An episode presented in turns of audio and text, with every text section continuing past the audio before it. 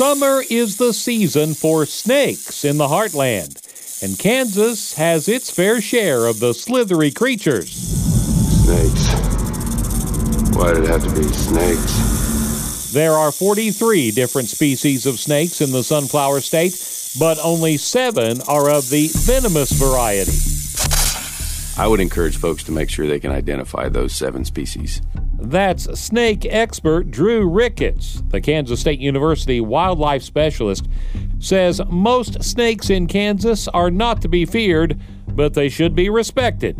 If you wish to interact with snakes, then learn how to identify at least our venomous snakes so that you know you're not handling a dangerous snake.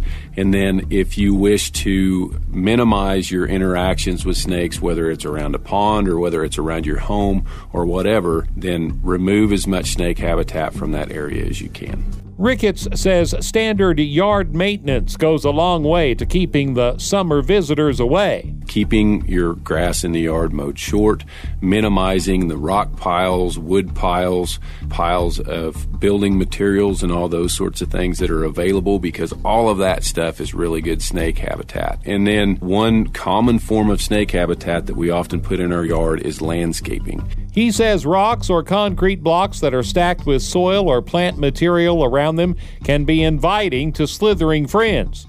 Ricketts says keeping them out of your home comes down to closing off any gaps in doors or foundations for them to slide through. Really, the best thing that you can do to deal with snakes in the home is to get some of the larger sticky traps, like we see advertised for mice and those sorts of things as well. Those larger sticky traps can be put up against walls because snakes tend to follow structure when they're in a home, just like they do in many areas outside. The wildlife specialist says snakes aren't looking for trouble. He says if you don't mess with them, they won't mess with you. Reporting for Great Plains Christian Radio, I'm Delvin Kinser.